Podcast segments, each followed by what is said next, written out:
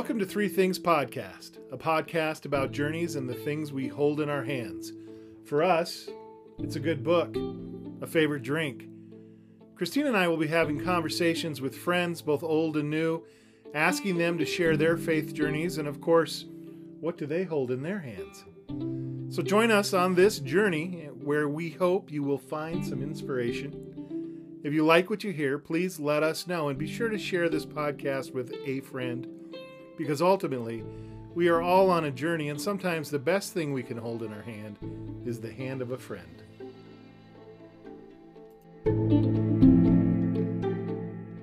Hello, Christina. Hey, Jason. How are you today? I am great. How about yourself? Uh, do we do we want to fill our audience in at all? Oh, yes, because please. this is a conversation that started before we we even Mm-hmm. got here. Yes. Would you like to do the honors? Well, I'm disappointed you didn't you didn't say you're welcome the way you always do. Well, usually welcome, hey, to Three Things Podcast. Hi, my name's Jason, and I say, hey, I'm Christina.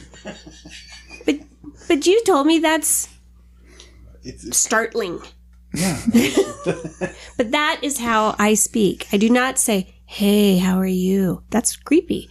I say, hi, friend. How's your day going? That's who I am. That's So I'm sorry, listeners, if I've been frighteningly startling.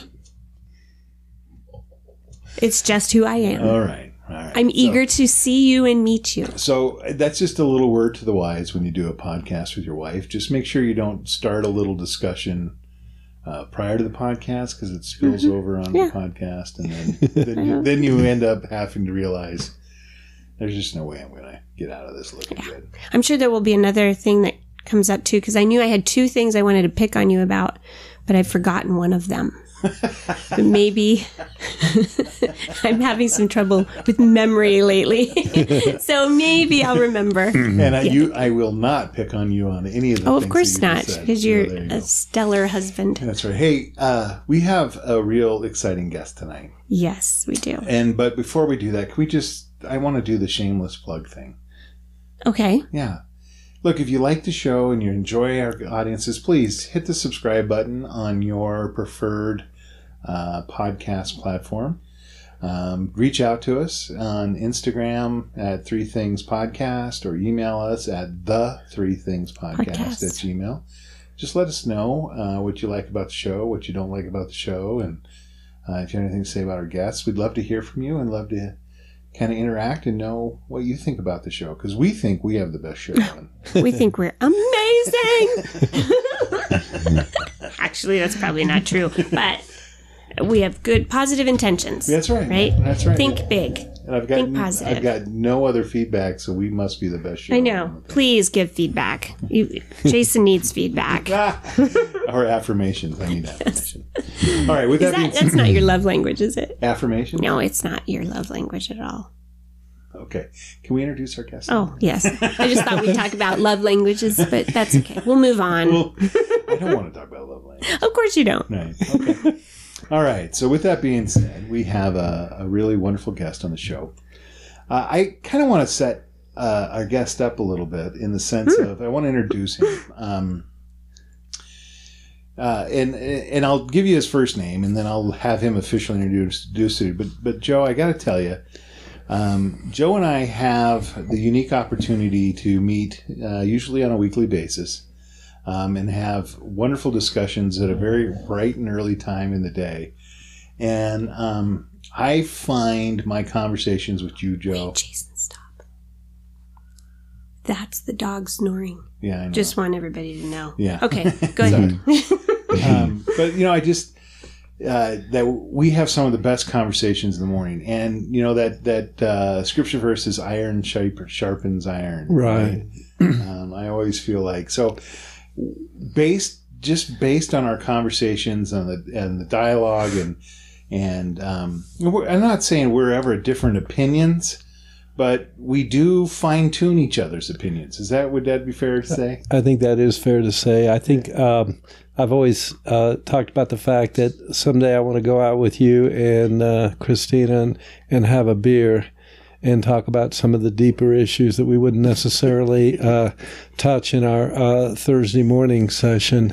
Because I kind of know where I think you are, and you probably know where you think I am, and it would be nice to have some beer and talk about that. Well, see that It is refreshing to be honest, right? Or to just be Oh, where you can just say things without fear of reprisal. Exactly. Exactly. Yeah, and I mean, I, I, in a way, I sorry, I'm envious of your Thursday morning group. I know it's men. I don't think it's men only, but it's been all men for a very long time. And then Jason comes home and he tells me sometimes, and it gets me jazzed for the rest of the day. What you guys talk about? It's I an amazing about it. group of men. Um, I mean, some really sharp guys, and uh, you know, talking about the Bible Mm-hmm. and uh, what's going on today in the world. It's just really, it's a good way to start Thursday morning. Yeah. so we're we- we're gonna have to come back to this, I think, a little bit. But before we do, Joe, can you officially introduce yourself to? All right. Uh, I'm Joe Say, and uh, I've lived in Idaho Falls since 1997. Oh. When I moved here, I'd never lived any place longer than three years and two months in my entire life. My father was in the military. We lived all over the world. Uh, and then when I got out of law school, I went into the military. Um, started sixth, seventh, eighth, ninth, and tenth grade in five different cities and two different continents. Oh my gosh. So moved a ton, uh, but Idaho, Idaho, and Idaho Falls are my home now. Um, came out here uh, for a job as an environmental attorney with a site contractor, and ulti- ultimately became uh, the general counsel uh, for about five years for the cleanup contractor here at the site.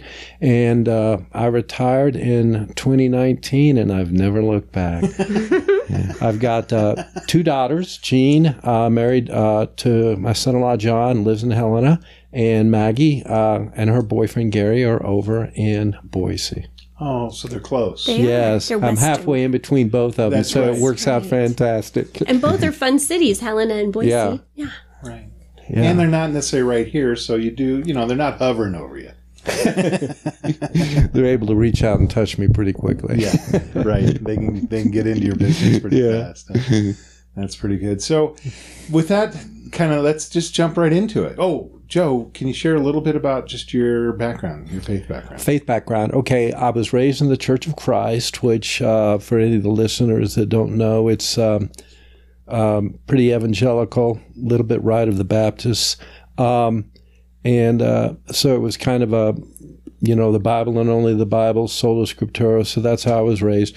Uh, when I went off to college, I had a great roommate, started going to the Methodist church with him, and ultimately, um, uh, when my wife Ann and I had our first daughter, the youth minister at the Methodist church indicated to me I needed to pick a lane because what Ann and I were doing, we're, were alternating between the Catholic Church and the Methodist Church. Well, that was fine when it was just the two of us, uh, but uh, because Ann was Catholic. Uh, but once we had uh, Jean, you know, we needed to needed to do something else. And uh, so I started RCIA in 91, finished in 92. Uh, I've mentioned this to Jason. I was the only person in that class that didn't know he was going to join the Catholic Church on day one. In fact, on the very last day, so it's like, you know, the week before Easter, we're having our last session and I'm driving in and I'm praying because I had like five huge issues Right. uh, that I needed answers to, and I delivered them to the priest who I was very, very close with uh, that afternoon, and he made that the subject of that night's class.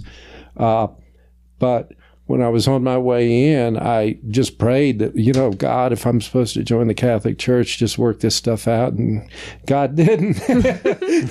I've never looked back. so Oh, good. I'm, I'm, uh, I'm Catholic and, and I love everything about it.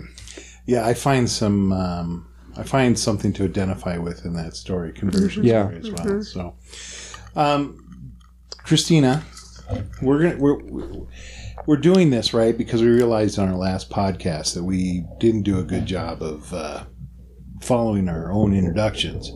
So, what are you drinking? Right. I am drinking a red wine. Big surprise.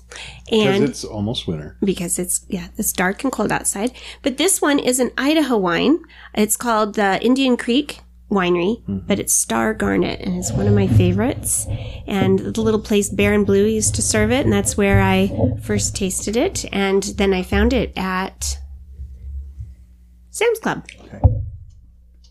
So, Jason, what are you drinking? I'm drinking what the guest brought. Oh, mm-hmm. I can't wait. Is it good? Is it tasty? Very tasty. So, uh, well, I got all sorts of comments, but I want him to introduce the drink Right. so I can share kind of my my little two bits on this. So, Joe, what are you drinking tonight? I'm drinking a margarita. and the reason I brought that over, I also like red wine, uh, Christina, but the reason I, I made margaritas and brought them over is because there's kind of a story behind it. When I was a first term captain back in the early 80s, I went up with a, a, a lady I was dating to visit, you know, her dad up at Cape Cod, and there was this huge party, lots of Mexican food, and um, they had a recipe for margaritas that uh, I learned that night. Been making them ever since, and we we go as a family uh, to the Outer Banks every year, and so my nephews and my daughters and everyone, um, you know, when they got old enough, learned how to make the margarita recipe. It's referred to as the recipe, and so it's The kind of a family thing, and and. Uh, and it's something we drink at the Outer Banks and at other times. But uh, so it, it's a long. There's a long history d- dating from about 1982, 83 Oh, wow. behind this recipe, and that's why I wanted to bring it and share it with Well, you, Jason. Oh, First of thank you so much. It's strong. Let me just tell you that. Well, first of all, it's it's fantastic. Good. I'm glad Um, you like it. And what's interesting is this summer I've been drinking, um, all summer I've been drinking Spencer's margarita. Yeah. So I had a buddy at the beginning of the summer, uh, summer that introduced me to his uh, margarita mix, and it became kind of my favorite go-to all summer. And um, I, no offense, Spencer, none whatsoever. Uh, this is fantastic. I'm glad you like it, Jason. this is fantastic. So that's kind of cool, So, isn't it? cheers. Cheers. Cheers. Cheers. Cheers to everyone. Very good. So, isn't that kind of that interesting thing about drinks, right? I think you you touched on a couple things there, but um, they ha- there's a connection behind, and it doesn't have to be an alcoholic drink per se, or No. but it you know typically there is um, the drink. You know, get certain friends get together and drink tea. Certain friends Yeah. get together and drink coffee. But you know, this this is a family drink that is strongly connected to celebration and reunion Right. and. Isn't It that, is. Isn't that interesting about? I mean, just I don't know anything about the history of al- you know drinking, right? Um, other than my own from the personal beginning of time. right? But it was necessary, right? but on the flip side, isn't that funny how this this recipe from Right. 1986? Two. Well, uh, actually, yeah, 80, 82, 83 is when I got the recipe, and then we started going to the Outer Banks as a f an extended family in in uh, 2000, um, and um, gone every year since then. And so the margaritas kind of showed up there, uh, and um, the uh, as the kids grew up, they started being able to drink them, and and uh, they enjoy them very much. Yeah. So it's I kind of love it's this kind of a family big deal. idea. and you go to the Outer Banks every year? Yes. Do you, Does your family have a home there, or do you guys just rent a place? We rent a home on the beach. The the story behind that was my mom for my mom and dad's fiftieth wedding anniversary wanted to have all the the family together, so they got a home on the beach. Uh, uh, Ann helped uh, my wife Ann um, helped uh, pull that all together, and uh, it was supposed to be a one year deal, and we've been doing it every year. Some of my nephews weren't even born when we started Oh, this. wow. They so they've grown up going to the beach every year. And my daughters too, sometimes twice a year because we'd go with Ann's family also uh, occasionally. So it's just been it's been a really really great thing. We look forward to it every Oh, year. that sounds fun. Yeah, Do you need any more relatives like to come and join?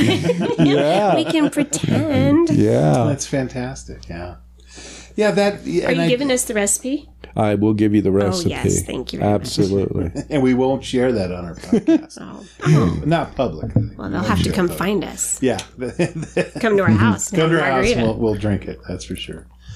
Um, so, kind of moving hard segue into the next one, but uh, Joe, what what are you reading? What do you listen to? What what is? Well, I just finished it today, and I did it uh, in preparation for this podcast. Uh, and it's uh, I just fi- it was it's Mere Christianity by C.S. Lewis, and it's either the third or the fourth time um, I've read that book. Uh, and the reason I wanted to read it in preparation for, you know, just talking with you guys is because um, it's a book I, I actually gave to my younger daughter and four other millennials, you know, 20s, 30s, uh, that had expressed an interest in things spiritual. Uh, and so I felt led to go out and buy this uh, book for them. And what I told them was, when you start reading this, let me know because then I will reread it, so I'll be able to discuss it with you. Uh, and the, uh, you know, some of these people are people that you know don't you know don't believe necessarily in Christianity or anything like that, uh, but they're interested in, in exploring it. And you know, we like to say that. I think it, Augustine or someone said there's there's something inside all of us. We're hardwired to want to know the truth.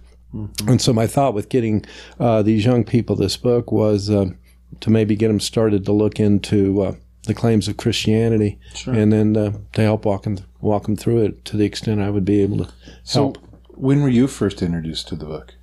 Oh gosh, oh, probably I was in college would be my guess. And uh, you know, for those of you who know C.S. Lewis, he's He's a very sharp guy. Mm. Uh, Mere Christianity is probably one of the easier books uh, to understand that that he's written. Uh, but it's it's it's a tough it's a tough slog. Yeah. Uh, I mean, it's a deep deep book. The guy was brilliant. Uh, he he um, interesting background. He was an atheist, and uh, he went on a, a walk one night with J.R.R. Tolkien, you know, who wrote Lord of the right, Rings, and right. Tolkien was a, a Catholic. And, and C.S. Lewis recounted later, he says, um, uh, I started the walk as an atheist, and I ended the walk as a Christian. Yeah. Uh, and uh, so I just I love that story. Yeah. He he never became a Catholic. He was Anglican. Yeah. Uh, right. But uh, just a a brilliant, brilliant mind. So I'm a little fuzzy because I haven't read Mere Christianity in quite a period, but it, it's an argument, right? Yeah. It presents an argument. Right. I mean, C.S. Lewis was arguably the greatest apologist for Christianity in the last century. Uh, and at a minimum, uh, he was one of the greatest. Yeah. Uh, Bishop Barron, uh, who I've, I've, told this to Jason many times, I'm a Bishop Barron groupie, uh, but he said uh, he was asked on one of his shows one time if there was only one book you could give a non-Christian, what would it be? Well, there was actually two. He gave two answers, but one of them was Mere Christianity by. C.S. Lewis. So I'm guess I'm wondering, did the did the book appeal to that lawyer in you. Oh, absolutely. You know, I'm I'm very very analytical, and um, the way C.S. Lewis approaches the argument for Christianity is extremely analytical. Right. And uh, so Rational. yeah, it absolutely did a, a, a appeal to me because yeah. of that rational. Too. Absolutely. I mean, it's a rational book. Mm-hmm. Right. And yes. that's, that's the appeal to it as well. It presents that analytical and rational. It's not right. a, it's not a book that's completely about just you know feel it and it is. This right. is the explanation behind it. And again, this was a man who was an atheist, and he, when presented with good and solid arguments for Christianity, yeah. you know, ultimately he says, you know, I had to accept it. So, do you have you read other C.S. Lewis stuff? Is he yes. your favorite, or uh, uh, not necessarily? I uh, I read a lot of Matthew Kelly. Yeah. Uh, like I said, uh, I love Bishop Barron. Don't you uh, find there's a big difference between C.S. Lewis and Matthew Kelly? Absolutely, absolutely. I mean, you can knock out a Matthew Kelly book in an mm-hmm. afternoon. And, uh, and I'm CS, sorry, but all of them are similar. Yeah, and C.S. Lewis is like I said. I've read uh, The Great Divorce. Uh, there was actually I don't remember the name of it anymore. One time I tried to read, and it was the entire every word was way over my head and i just had to put it away uh, because it, like i said the guy he was brilliant right, right. Uh, and uh, but so Screwtape Letters yeah. is my fave and i yeah. remember reading that with my fourth day yeah and not an easy read and i had to um, read it and then give it two days, read that section again, and then right before the fourth day meeting, read it again and make notes. And, um, but I love that. I love that part of reading where you get to chew on it and chew on it and chew on it and try to find meaning in there. And, um, that's why I think that C.S. Lewis is so awesome. Yeah. And I've read Screwtape Letters a number of times, and that's one of my favorites Yeah. also. And and that's a, you know, f- you know, f- coming from C.S. Lewis, it's it's one of the easier reads. Great Divorce is probably the easiest. Screwtape Letters, I would say next, uh, and then it, it goes uphill. From Yeah, I, well, Screwtape, screw tape letters. You kind of have to position yourself a little different, right? And that's, I mean, you have you have to constantly remind yourself that this is the argument. You know where the arguments are based in, right? Uh-huh. And so I love that's what I like. It, it's a Screwtape, right? It's I mean that's Yeah, it's it, it's, it's a different way to present. It's the like argument. reading backwards. It- yeah, that's a really good way to put it, Christina. It's like, uh, yeah, I like that. I never thought of it. And like if you that. weren't prepared, then you're, I don't know, probably not an engaged reader. Yeah. You know, just going, hmm, wonder what this is about. Have you always been a reader? yes, And yeah. again, I'm just the- the attorney Oh. in you. I imagine. That's Well, necessary. I just I was as even as a kid, Oh, uh, elementary school. I loved I loved to read. Mom would take us to the library in South Pasadena. I remember that. And Do you remember your I- first favorite author when you were a Uh, kid? Or book? Probably uh, Dr. Seuss. uh, I remember, you know, we would read the mom would read the Dr. Seuss books to us, and uh, uh, so yeah, that would have been the first one. Mine was Marguerite Henry. Do you ever hear? No. She wrote horse books. Okay. I didn't have a horse, or maybe I did have a horse, but she um, came to our small town in Buffalo, Wyoming. An author actually came to our small town. We had it happen twice, and she um, and I wrote some sort of letter. I, third grade, I did something that caught her attention, and so when she came to our town, she asked to meet me. Oh, And then she gave me a little gift and then signed all of my books. And I had all these lovely books. And then many years later, my, my mom won't be listening to this, but my mom sold them in a garage sale because she didn't think I cared anymore about the horse books. And well, I my my very gra- my grandmother had gotten us a copy of If I Ran the Zoo and autographed by Dr. Seuss. Oh, wow. Uh, my mom was convinced that uh, it wasn't really his signature, but in any event, uh, that book got tossed too, and I still regret that. yes. parents, parents do the worst things. Any parents out there, don't throw away good stuff. Yes, Now, Your kids are going to want it. Now wait a minute. In defense of parents everywhere, at some point you get tired of those tubs in your basement. But we have not thrown any away. We just invite the children over. Could you please look at your stuff Yeah.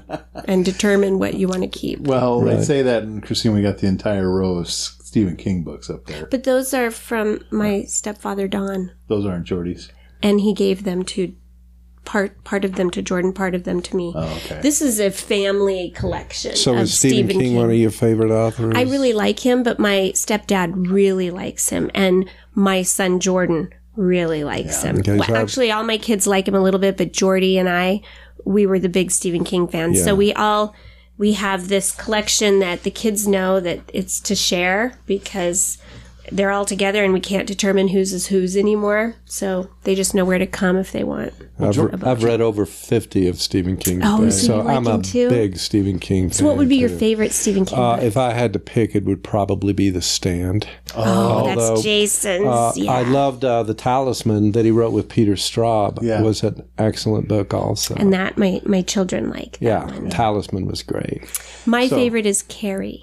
Carrie, because it's okay. his first. And so I read this article, and you'll have to tell me if I, I'm wrong, but that Stephen King wrote Carrie and very disappointed in how it turned out. And so he threw it in the garbage. And his wife picked it out of the garbage, read it, and said, "You're gonna, you're gonna publish this." And then he published, and obviously, you know, Uh-huh. I had not really heard well. that story, but you know his wife's a novelist too. Yes, Tabitha and she's and his son. I I hear Oh, that now I did he's been know. writing some books. Oh, okay. But I I read a foreword. I picked up a used copy of Carrie somewhere, and the foreword had this story where Stephen King, when he was a kid, he had memories of these two different types of girls that he grew up with. One girl was an epileptic. And so when she had her seizures at school, it was obviously embarrassing for her and the kids made fun of her. And the other kid was really poor and she wore the same clothes every day. And Stephen King walked that poor girl home once and when he went into her house, her house was filled with religious iconography. Uh huh. And so he took that story and the epileptic girl and he kind of morphed them into one girl in the story and then gives her the powers to that these two girls never had. Right. And so I Oh. love that story. That is a good story. Less of a horror story, but more of a more of like a, a love note to a girl two girls that were picked on and, and Stephen King even mentioned shame on me for not standing up for them, right? Right. For allowing this to happen. And so I felt like it was his way to make right. I don't know, I just love that story. Yeah. And that maybe is a because of the story. reasoning behind it. But yeah. And the stand. We love the stand. Well, Yeah. yeah. I've said on this podcast before, I think The Stand is probably the quintessential modern American novel.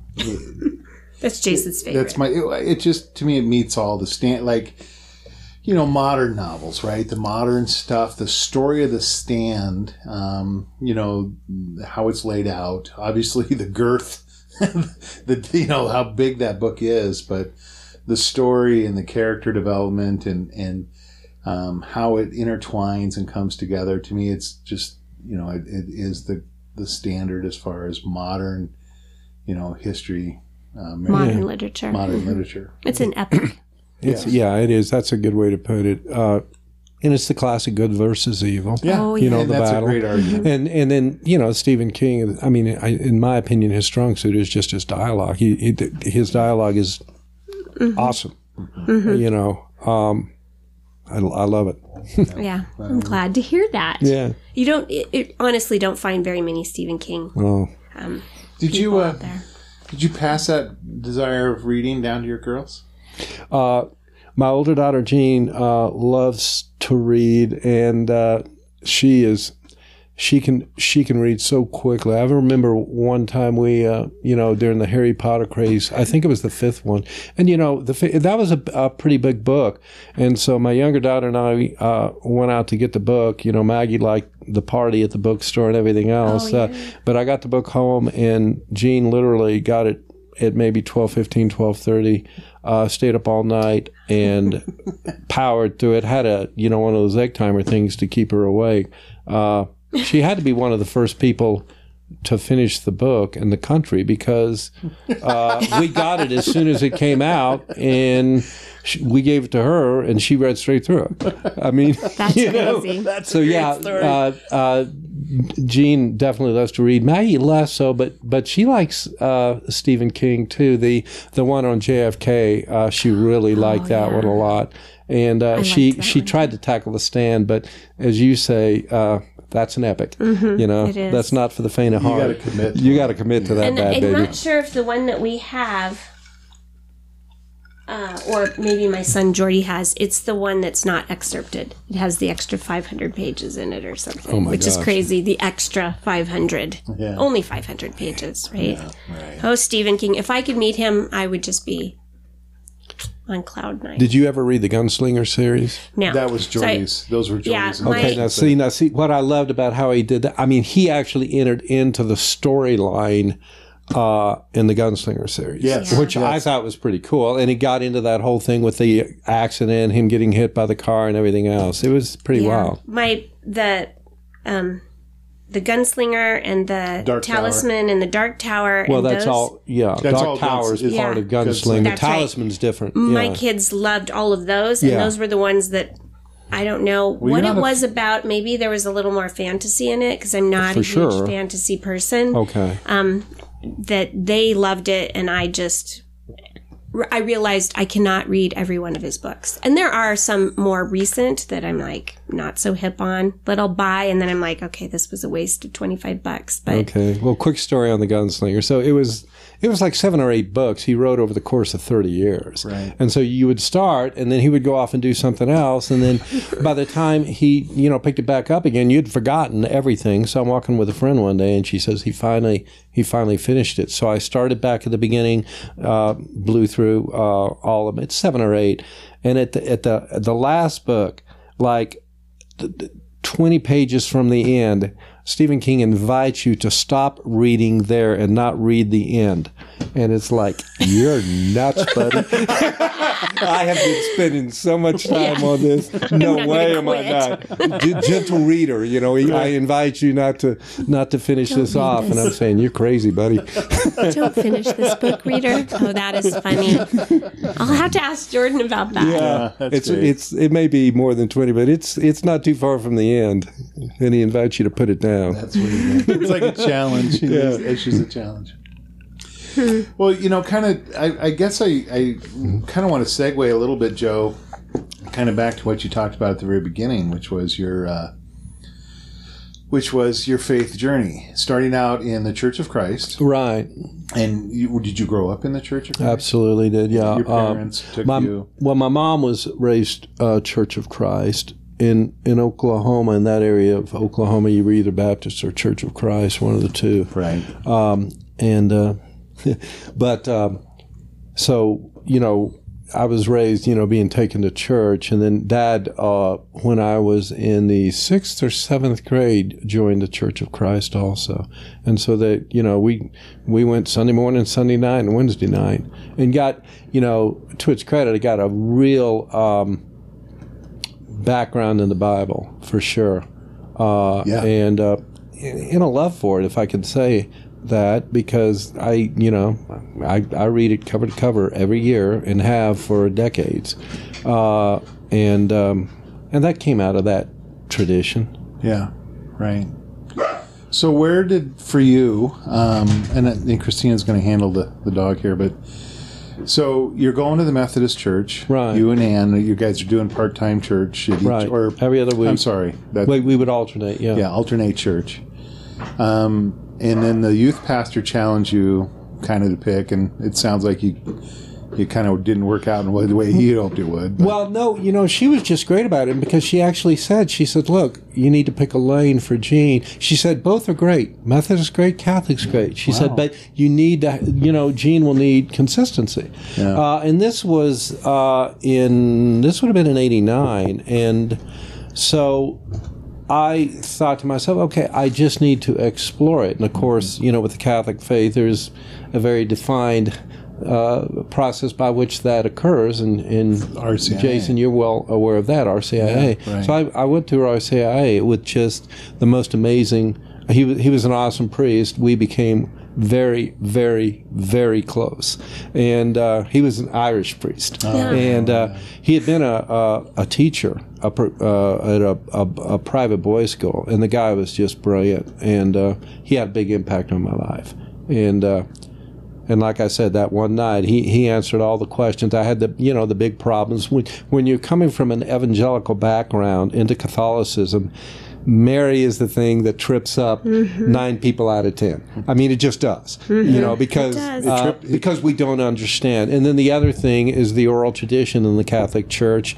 Uh, in so many of the evangelical churches, it's just sola scriptura, you know, Bible and only the Bible, and nothing else. Uh, and that right, those were your hangups. Well, no, I mean the the Mary was a hangup. Uh, the yeah, the the verbal tradition was a hangup because I viewed it as a very slippery slope. Right. I didn't understand Right. how the magisterium worked and, and, and the oral tradition and all. I didn't understand it at the time. Uh, confession uh, was another issue I had. I can't remember what the others were, but ultimately, you know, over time, um, that's all been resolved. The the my the thing with Mary now is is I I mean I'm I'm all in. right, right. Right. I mean I am way in. That is funny. You went way all the Oh, yeah. way around, huh? Yeah, I mean, but I'm, you know, uh, I'm, I'm uh, fortunate, being retired, I'm fortunate enough to be able to go to daily mass, and we have a, after mass, we have a, a group that does the rosary, and uh, it's just a blessing, you know, to be able to do that as a group, and uh, yeah, so I've gone from one end to the other on Mary, On Mary. Yeah. absolutely. Yeah, you know, I that conversion piece, I guess, and I, I guess I don't mean to. I, I, I am. I'm probably lingering on this a little too much, but I think I found so much similar in your story and in my personal story. Right. Right. And and that was the same thing. I think I, I've shared many times that the week before, you know, a Holy Week, right. Wednesday before Easter Vigil, I, I find myself in the priest's office going, I can't do this. You know, this is, and I list it off, boom, boom, boom, boom, right? These are the reasons why, and and and then um, you know that conversion, and I think the thing that sticks out in my mind, I wasn't even at that time fully aware of what my decision to become Catholic meant, right? Um, and and what I mean by that is there was such a deeper level. Uh, the Catholic Church, in my opinion, and I guess I got to be careful with this a little bit. Um, but my opinion is there's a much. It's a very deep pool, and sometimes other faiths um, are very, you know, bright, beautiful, wonderful pools, intense. Uh, you know, they love Jesus, but um, they're shallow because they lack the history of the church. They lack the magisterium, and you know, I, I like to think of it on that vigil night. I jumped into the pool, and what I've continued to do after these last, you know, twenty some years is sink deeper and deeper Right. and deeper and deeper. Um, because there just doesn't seem to be a bottom of, of No, of there's what there's not a bottom, and isn't that awesome? yeah Uh, and and that's what God wants from us, right? Right. Uh, I mean- and so I mean, that's it's that's what holiness is, right? That's what holiness is. That's Yeah. what living righteous is. Yeah. Is continuing to sink deeper and deeper and deeper, and and trying to understand that we get challenged with that every day. You know, um, and I think you know that's you brought this up earlier. You know, one of the things you've always wanted to do is get together and have a beer and kind of have these conversations. But I mean, I think that's what I've always appreciated about our discussions is that um, they're always forcing me to go deeper and deeper in the faith, right? In the difference, in the differences, in the things that we perceive or understand and look different at. So Yeah. that's something. On your journey of faith, Joe, what? Um, uh, this is. I'm just going to throw a big softball out there or Okay. big something, and so obviously for you, you made the right decision, converting, absolutely but it hasn't been all a walk in the park, has it? no, no. Um, my parents weren't wild about it, uh, which is putting it mildly. Um, and then after I I, be, I joined the Catholic Church, my sister Marcia joined the Catholic Church too, Oh, and so. Uh, you got, you got blamed for I, that. you got, well, uh, you know, it was just uh, she had a lot of Catholic friends, but she she saw what it meant to me. She could tell, uh, and I, I my brother tells the story uh, that you know my mom was complaining to him about it, and and she he said to her, Joe, do you remember Turkey? And we went to that more formal service because the Church of Christ wasn't there, and they just had a Protestant service and a Catholic service. So all the Protestants went to one service. Well, it was a lot more formal. I loved it as a kid. I mean, I loved it. He said, You shouldn't be surprised that Joe has gravitated towards a more, you know, I love the ritual. I love all the stuff it means. None of it's empty. It all has meaning. It all has purpose. It and and the history behind the meaning and purpose is awesome. I just love everything about it. Uh, and it's like you say, Jason. You just it's a bottomless it's a bottomless pool yeah. and and I love that. I love the fact that I'm never going to get my arms around everything. I mean, why should I expect to to a- attain the level of the creator to to know? I mean, th- that, Right. that's nuts, right. And so you know, we get we get snippets here, but uh, it's awesome. The journey's awesome. Well, but I, I guess for me, part of that for me is coming to that understanding. I think that has been maybe one of the bigger struggles in my faith. Was I sort of went into that with the expectation that I would have all the answers soon Yeah. enough. Does that make sense? That, no, it does. that I, I Right. there's a, a limit here that you know you can learn and know, and I'll get to that limit, and then everything will be great. And I Yeah. think there was a humility part there that realized that was just that was foolish, foolish thought on my part. right, right.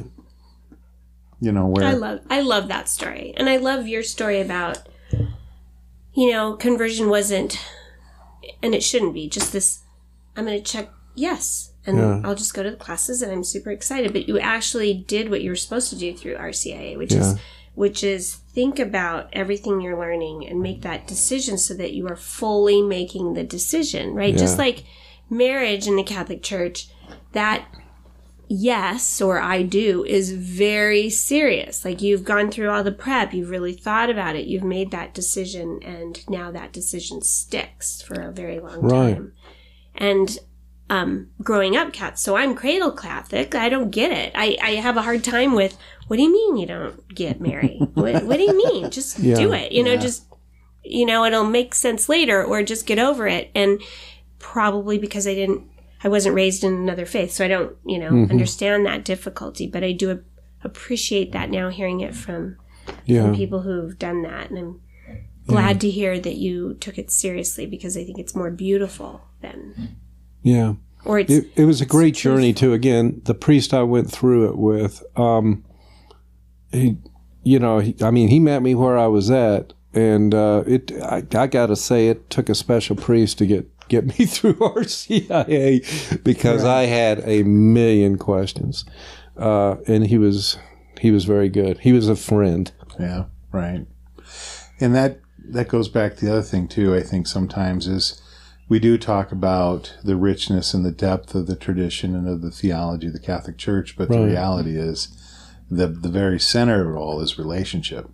And it's not just relationship with Jesus, it's that relationship with others too. And and I think sometimes we forget that. I think sometimes we forget how important our relationship with others in the faith is essential to our own well-being or peace and our own journey you know Yeah.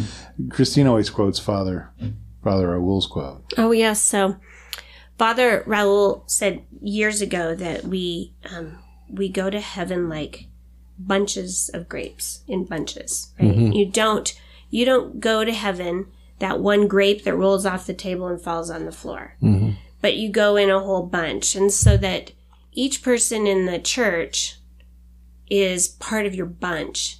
And so you're all going to help each other get to heaven and you're going to go together That's exactly and, correct. and I, I love that because to me, I, I mean, I take it outside of church and I live that way in everything that I do. Mm-hmm. So I, everybody means something when they're around you in my work Mm-hmm. as a teacher. So if one is gone, we are missing. We are sad. We are missing out on the special thing that that one person brings to that moment Right. even though it's a classroom, right? And these are kids who don't really care about this, but I do. And so in church, I like to tell people, well, when you aren't at church, I feel it. Like I miss that. And it's important that we all come, but that we're all like, hello, how are you? You know, it's hard when you have a lot of people in church to, Yeah. to actually make that connection. But if you feel that, then you feel how we are all together. We are Right. one bunch of grapes and that we should hurt when when one is hurting or one Right. is gone. And if I could just, it could, uh, if I could just amplify yeah. for a second, actually, it's something I talked about this at our Thursday morning meeting this morning, Jason, is that, uh, and this is straight from Bishop Barron. Uh, so many people, I think, that aren't Catholic, they look at quote rules close quote that the Catholic Church has, and that's what they focus on. That's the first thing they look look Right. at. But to me, it's about like we've talked about.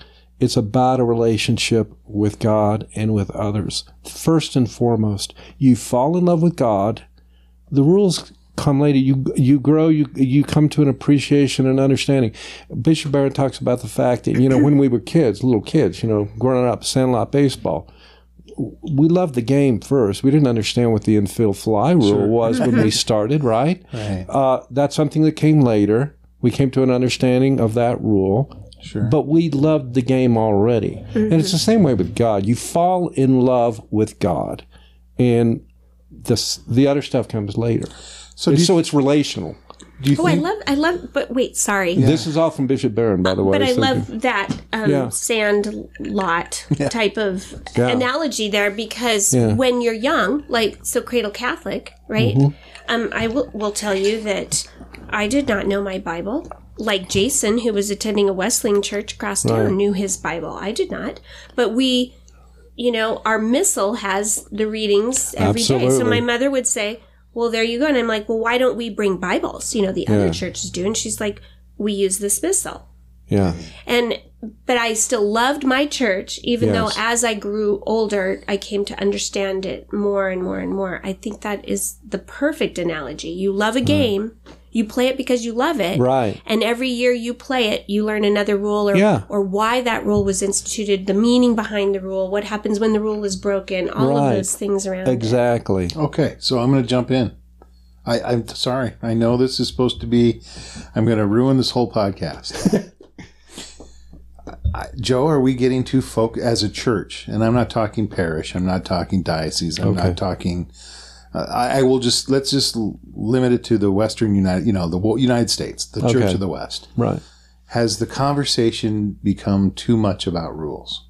Uh, I think, and this is why I want to have a beer with you and Christina someday, is I think the Catholic Church, for example, is divided. We're 50 50, you know, politically. Uh, and uh, so what's the maxim? You know, God gathers, the devil scatters. And so we need to be talking to one another. You got the social justice emphasis, which is, I agree, extremely important. And on the other side, you got the abortion thing. And and in some sense, uh, within the Catholic Church, we go at one another as opposed to, you know, what's God's answer to all of it? Love. Start with love. If you love, you can get through this stuff, right? But it's about dialoguing with respect Yeah. okay and uh, i um, so in answer to your question i would say uh, i don't want to you know downplay the rules because i mean rules are important but again foundationally it's about a relationship with god and it's about a relationship with people and it's about love and the other stuff flows out of that Right. Well, and maybe I even asked the question poorly because the rules are right. I mean, they're. Mm-hmm. We're, I'm not. I don't implying that the rules are movable. Um, in yeah, I spite don't think of you mean rules. There's something else you mean there, but I can't think of the yeah, word. I guess I. I so the the comment you said about the church is divided. I got to be honest. You said it, and I my immediate thing was this: is no, no, no, Joe, you can't say that. like you can't say Sure the I church. can. yes, you can. You can say whatever you want. you told me i could say anything jason and I will agree with Joe. Well, okay, You're so- not the boss of us. You're right. God. And by the way, that's that's not a job title I want for either of you. I do not want that role. Um, no, my comment, I, I guess what I'm saying is, wait a minute. I, I guess I, it hurt to to think about that as the church divided. Um, Well, divided may be the wrong word. I don't we have different opinions. but, I, but I, I, I, I don't agree know. with divided. Uh, yeah, To me. I feel divided. So, because well, I feel that um, I feel that there has been a pull that that perhaps politics has within the last I don't know even know how many years. You know, it's been a while. It's a slow process that has been just pulling and pulling and pulling and pulling right to the edges of the of the line on both sides. Mm-hmm. And where we should all be as a church is smack in the middle. That it doesn't matter red, blue, you know, whatever. You're right there holding hands. But instead, we've all just been pulled. So now I feel that that people use their their religion and both sides it doesn't Right. matter they use their religion to qualify and defend the cruelty and the meanness that comes out their mouth. Well, you know, I mean, uh, during the Civil War, there were there were Christians that justified slavery Right. based on the book of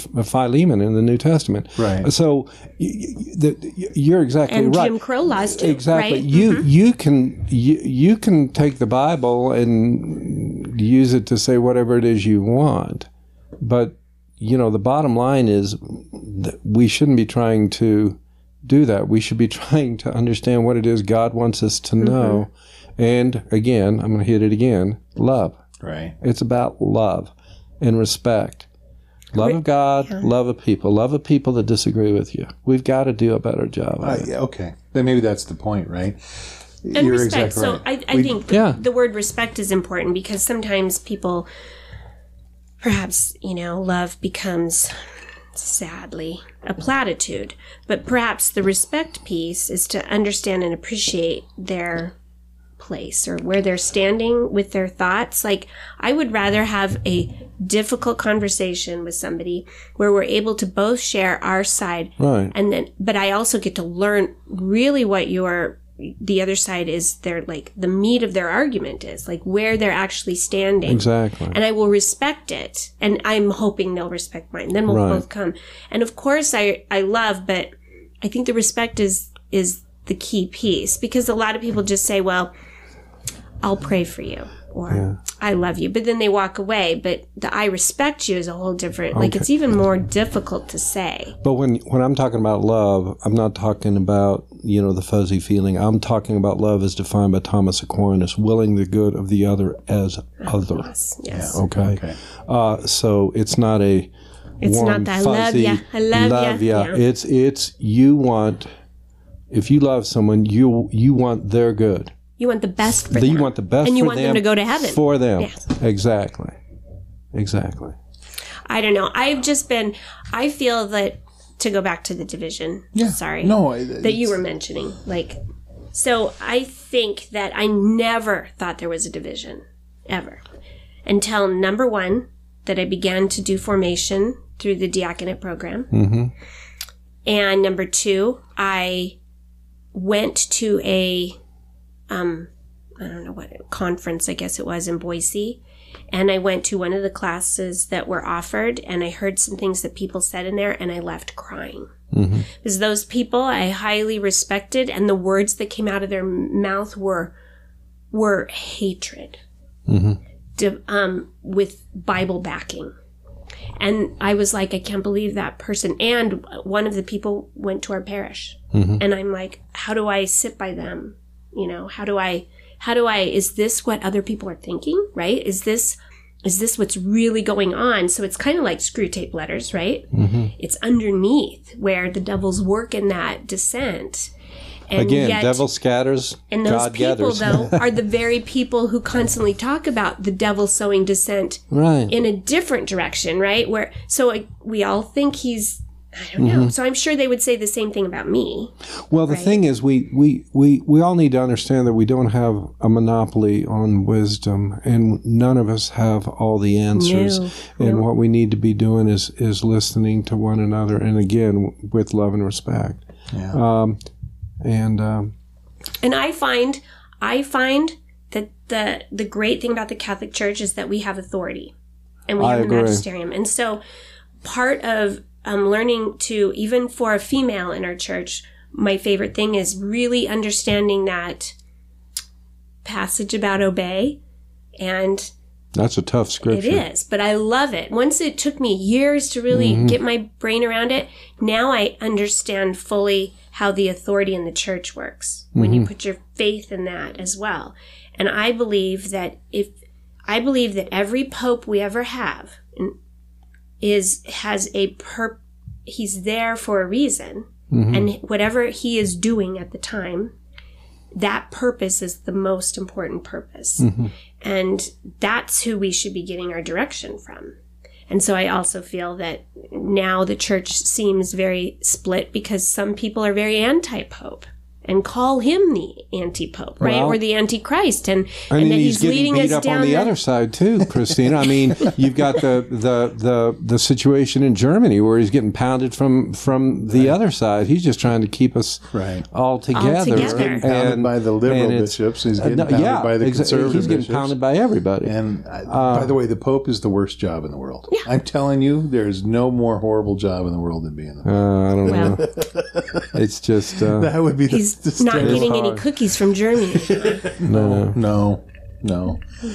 well, what? So tell me, I don't know what's going on in Germany. That the liberal side, I don't under, I don't know what's going on. Uh, it's the synodal pro- synodal process. oh, that they don't all like that. it, or Well, No, no, not not the synod. not that not that Not but the current the, one. synod yeah i mean in germany and and it's basically they're advancing a bunch of liberal positions uh and voting on that like uh what what are some of them well, they Jason? want i know ordination of women. ordination of women gay marriage uh, is another valida- one Validation of gay marriage. A couple of things they're really pushing. yeah they're pushing and they've they've actually voted for those things uh, and those are very. And then that gets into the issue of okay, you have Catholic teaching on that, and the Pope's been clear Mm-hmm. Yes. about what the teaching is. Um, no, you're right. and, he is uh, getting it from both sides. yeah, But he's getting he's but if- getting it from both sides. I think just listening to him, like I don't know, he,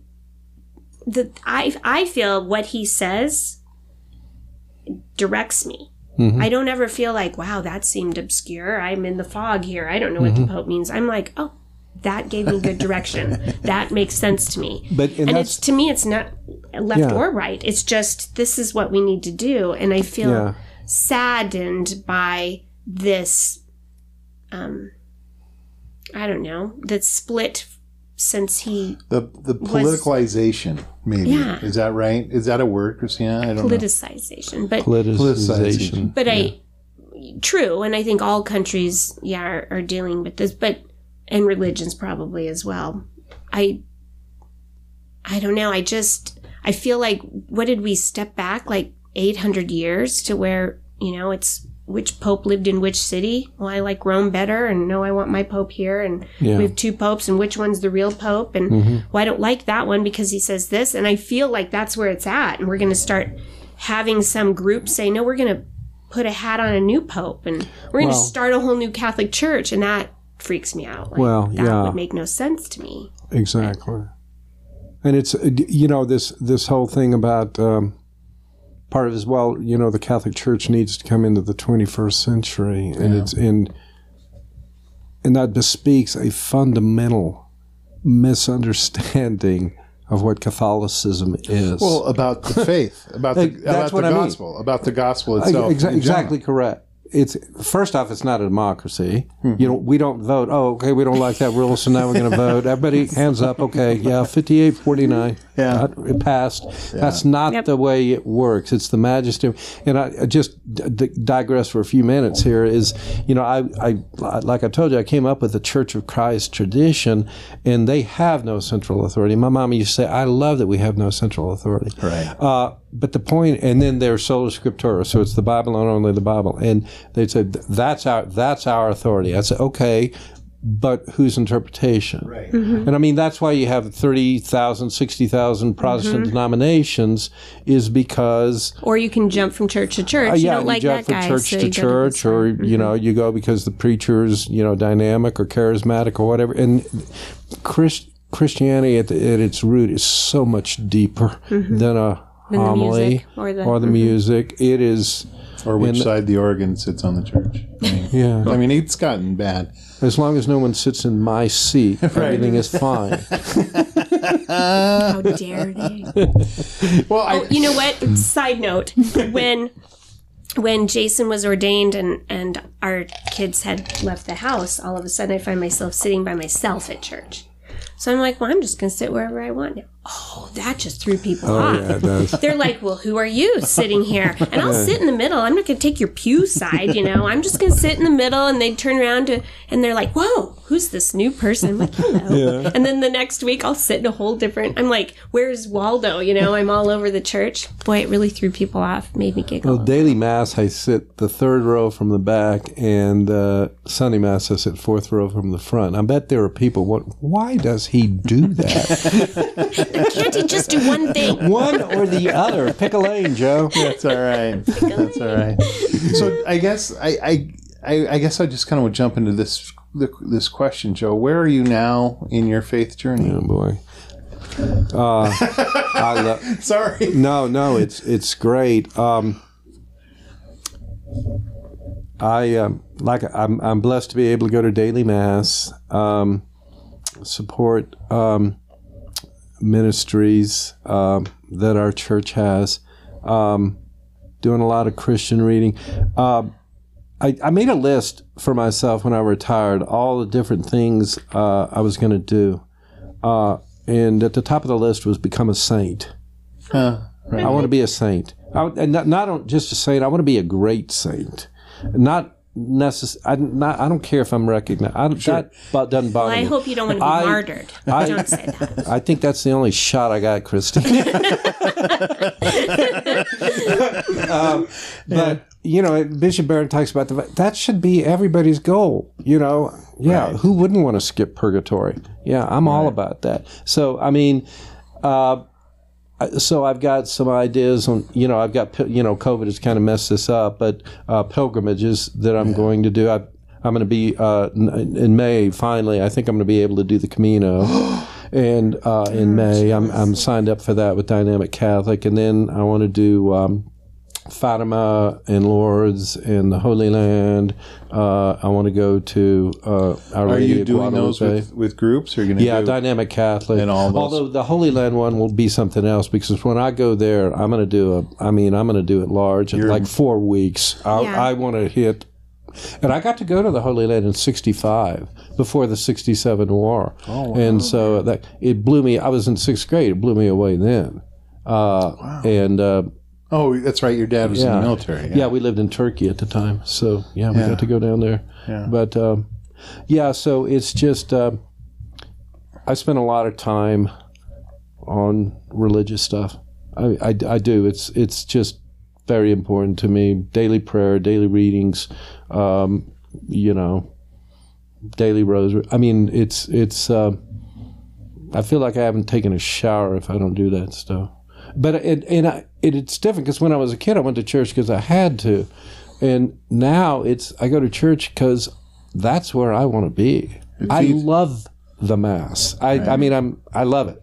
Yeah. Mm-hmm. What a great testimony.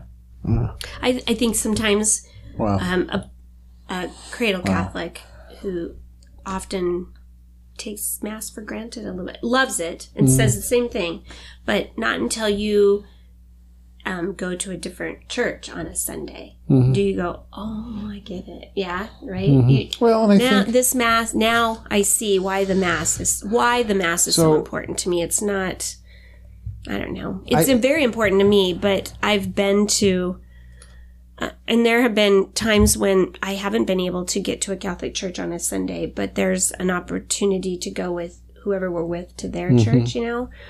It hasn't happened very often but i do feel empty when i'm done. You know i'll say my prayers but it's just like any other day. If people understand what the mass is, and Bishop Barron has, uh, you know, a DVD set on the mass, and the the beauty of it is just blow you away.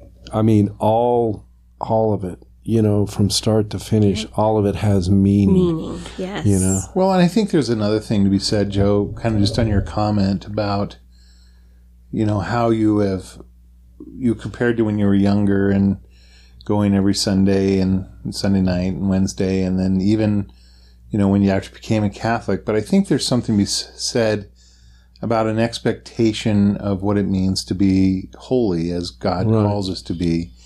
That it's not a light switch. It's not an on and off switch no, that holiness is a rheostat. you know, that the light burns brighter and you, you dial that up. And I think life experience, I think, you know, life experiences that humble us, life experiences that show us the importance, just the things we've talked about today, humbled us, show us the importance of others, show us the importance of, of obedience, even when it's not popular.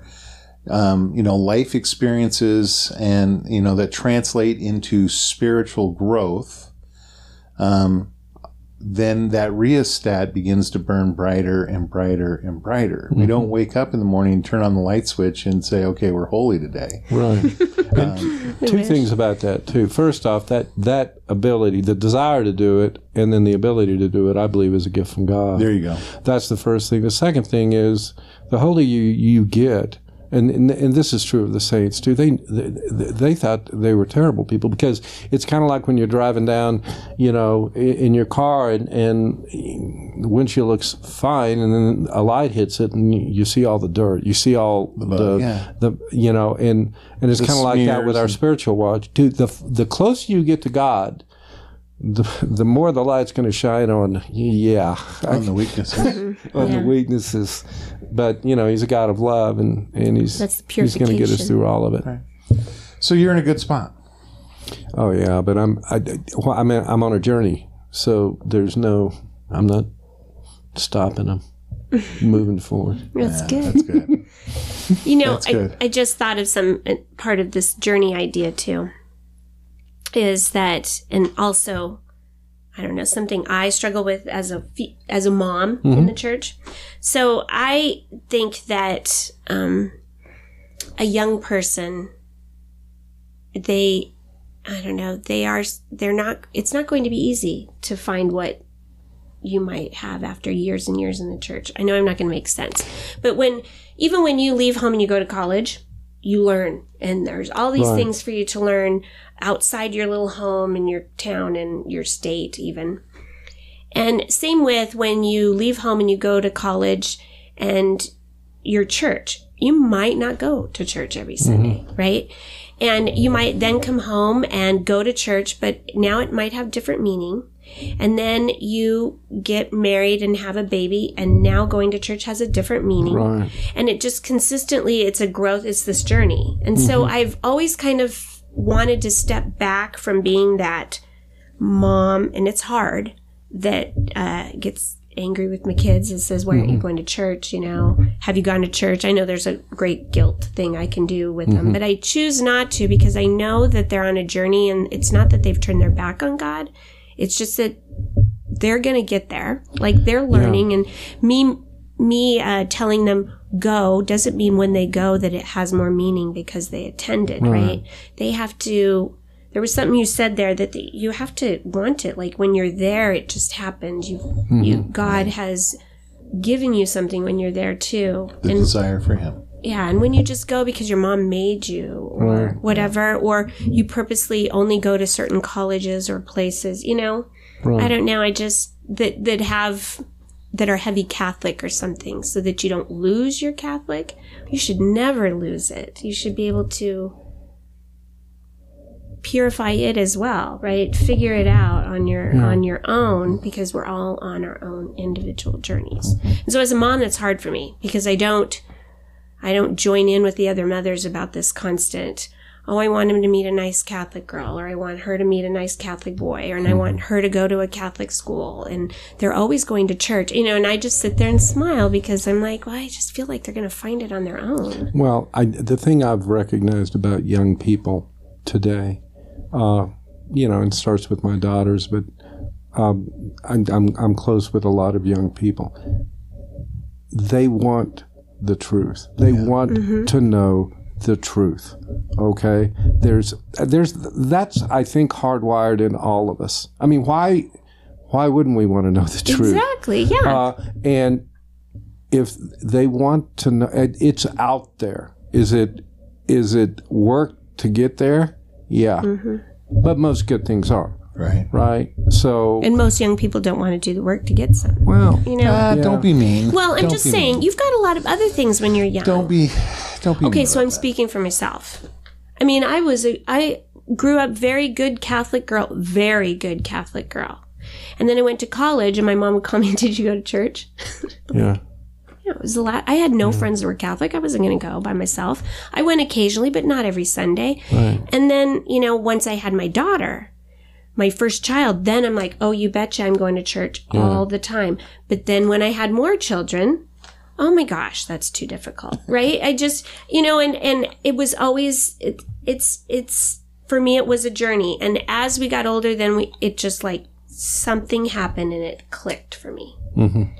Um, and I feel like I can't expect my kids to do it before I did, right? Mm-hmm. And the timeline, they've got to figure that out and make that click on their own without me pushing for it.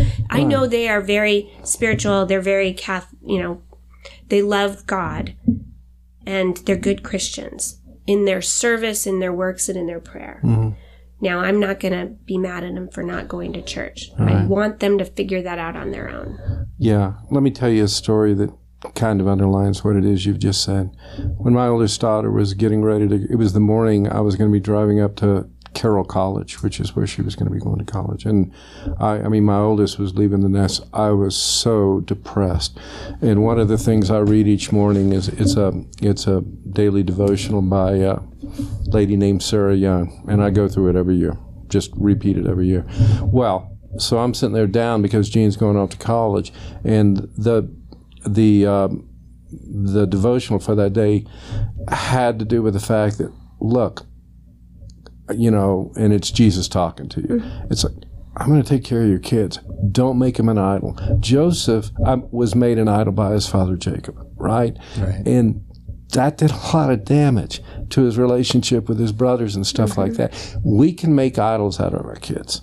And what we got to do, I mean, I'm not saying we just do a hands off thing because I don't mean that at all, but we have got to let them have their own space. But more importantly, we've got to trust God mm-hmm. to be able, on his timeline, not ours, Right. you know, to get where it is he wants them. To build, and that's prayer, you know. I, you know, Don't one, war on the floor.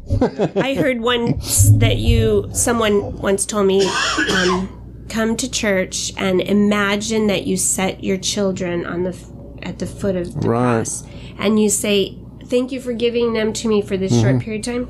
They're yours." And so I try that. Well, they're yours, you know, and I expect my kids to. Well, and they do. They always do the right thing.